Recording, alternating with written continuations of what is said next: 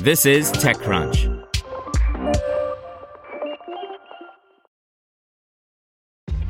This episode is brought to you by ShipStation. You know, some things take a lot of work, like sending little robots to far off distant planets. And just as that's challenging, so too is running a successful e commerce business, especially when there's so much to do. So I want to introduce you all to ShipStation. Now, I love using ShipStation because of its easy to use dashboard, which makes managing orders and printing labels a breeze and super smooth. Oh, and the customer service is just out of this world.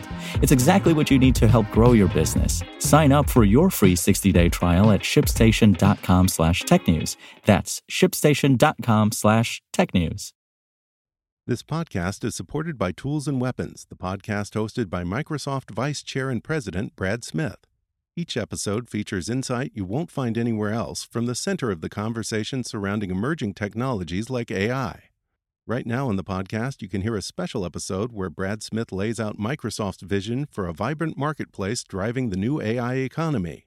To hear more, follow or subscribe to Tools and Weapons with Brad Smith wherever you get your podcasts. Here's your Daily Crunch. Coming up, TikTok partners with Tickets.com to sell tickets for its first live music event. But first, the use of context images and videos on social media has led to dangerous misinformation distribution. Google is announcing to provide more contextual information about an image to prevent false information from spreading. The new set of tools includes viewing an image's history, metadata, and context users used it with on different sites. Google announced these About This Image features earlier this year, and now it is making it available to all English language speakers globally. Users can understand when the image was first seen by Google search to understand the recency of a context. The tool also lets users understand how people describe the image on other sites to help debunk any false claims. Up next, Amazon's Echo devices will now allow kids to have interactive conversations with an AI powered Alexa via a new feature called Explore with Alexa. First announced in September, the addition to the Amazon Kids Plus content subscription allows children to have kid friendly conversations with Alexa, powered by generative AI, but in a protected fashion designed to ensure the experience remains safe and appropriate. Though there are already some AI experiences that cater to younger users, like the AI chat chatbots from Character.ai and other companies, including Meta, Amazon is among the first to specifically look to generative AI to develop a conversational experience for kids under the age of 13. That also comes with constraints, however, as generative AI can be led astray or hallucinate answers while kids could ask inappropriate questions. To address these potential problems, Amazon has put guardrails into place around its use of Gen AI for kids. And a few months ago, TikTok launched its subscription only music streaming service to compete with major players Spotify, Apple, and Amazon. Now, the company appears to be throwing its hat in the ticketing ring with its latest announcement. TikTok announced today its first live global music event, In the Mix, marking the first time the short form video app maker will sell event tickets to its users. TikTok partnered with ticketing technology company Tickets.com to help with ticket sales for its event. A company spokesperson told TechCrunch in the Mix tickets will be available through TikTok's new website, TikTokinthemix.com, with pre-sales starting on October 27th and general sale beginning on November 2nd. Prices range from $25 to $60. TikTok's new ticketing initiative comes a year after Spotify rolled out a website to sell tickets directly from its platform.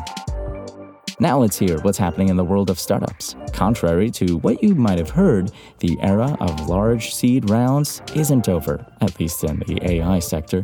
CentML, a startup developing tools to decrease the cost and improve the performance of deploying machine learning models, this morning announced that it raised $27 million in an extended seed round with participation from Gradient Ventures, TR Ventures, NVIDIA, and Microsoft Azure AI VP Misha Bilenko and many doctors are overwhelmed by paperwork, leaving them stretched thin with less time to see patients. Based in Melbourne with plans to expand around the world, Heidi Health wants to ease the burden of administrative tasks by using AI to turn consultation transcripts into case histories, referral letters, financial forms, and other documents. It also builds detailed clinical histories for providers and patients, helping them get more out of each visit. Heidi Health announced today that it has raised $10 million Australian about $6.4 million US in Series A funding.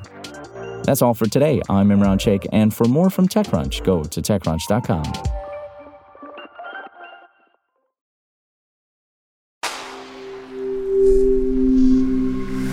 Spoken Layer.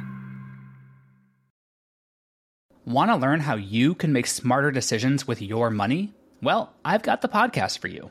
I'm Sean Pyles, and I host NerdWallet's Smart Money Podcast.